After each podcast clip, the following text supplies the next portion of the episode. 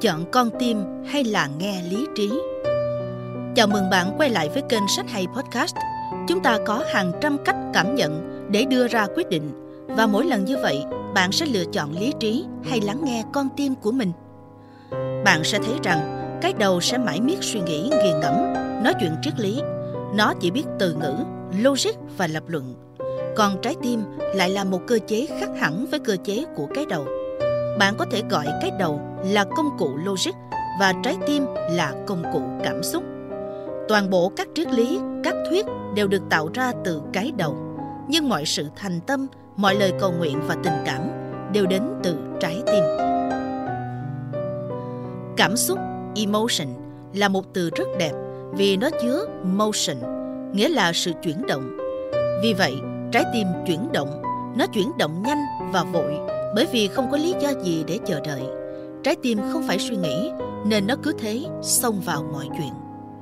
Nếu xét về mặt sinh lý, thì cái đầu và trái tim không quá khác biệt. Trái tim và cái đầu chỉ cách nhau vài chục cm nhưng xét về bản chất, thì chúng lại nằm ở hai thái cực khác nhau. Cái đầu nguy hiểm trong một số lĩnh vực, bởi vì nó có mắt nhưng không có chân. Trái tim thì không có mắt nhưng lại có chân.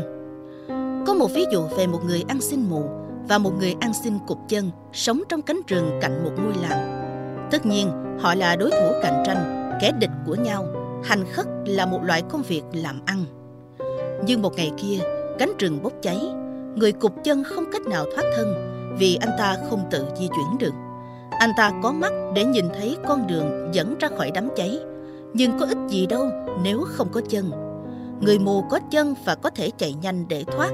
Nhưng làm sao anh ta tìm được nơi nào lửa chưa lan tới? Nếu theo đà này thì cả hai người sẽ bị thiêu sống và bỏ mạng trong rừng. Chính trong tình huống khẩn cấp đó, họ đã quên mất mình là đối thủ của nhau. Họ lập tức từ bỏ thái độ thù địch. Đó là cách duy nhất để sống sót. Người mù cõng người cục chân và họ cùng nhau tìm đường thoát khỏi đám cháy. Một người chỉ đường và người còn lại di chuyển theo chuyện tương tự cũng cần phải diễn ra bên trong bạn. Cái đầu có mắt và trái tim có dũng khí để xông pha. Do đó bạn phải kết hợp được cả hai. Và trong tổ hợp đó, trái tim vẫn làm chủ và cái đầu trở thành người hầu. Khi để cái đầu làm người hầu, bạn có một tài sản rất giá trị. Đó chính là lý lẽ. Trái tim thì văn minh hơn nhiều và cũng hùng nhiên hơn nhiều. Chúng ta phải sắp xếp lại toàn bộ những gì bên trong con người và sự thay đổi cơ bản nhất sẽ đến khi trái tim được quyết định các giá trị mà nhân loại coi trọng. Nó không thể chọn chiến tranh, nó không thể ủng hộ vũ khí hạt nhân, nó không thể có xu hướng giết chóc. Một khi cái đầu phục vụ trái tim, nó phải làm theo những gì trái tim mách bảo, và cái đầu có thừa khả năng làm bất cứ điều gì. Nó chỉ cần được hướng dẫn đúng cách. Khi đó chúng ta sẽ thuộc về người có ý thức.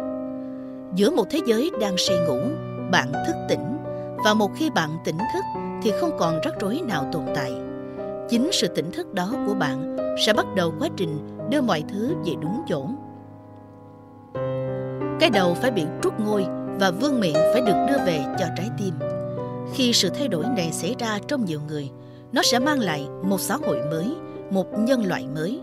Nó sẽ làm thay đổi rất nhiều thứ đến mức bạn không tài nào hình dung nổi cuộc sống sẽ phong phú hơn. Bạn sẽ khám phá ra những nguồn năng lượng có thể giúp con người mãn nguyện hơn, giúp con người sống trong sự thoải mái và xa hoa. Bởi vì các giá trị sẽ thay đổi hoàn toàn. Tâm trí vẫn hoạt động, nhưng dưới sự hướng dẫn của trái tim. Đây là một phân tích khá mới mẻ đến từ bậc thầy Osho, được chắc lọc lại từ cuốn sách Cảm xúc vừa mới được phát hành. Bạn đọc có thể tìm hiểu thêm về các triết lý sống của Osho qua các cuốn sách mà First News đã xuất bản, đặc biệt là bộ ba cuốn mới phát hành Hiểu, Trưởng thành và Cảm xúc.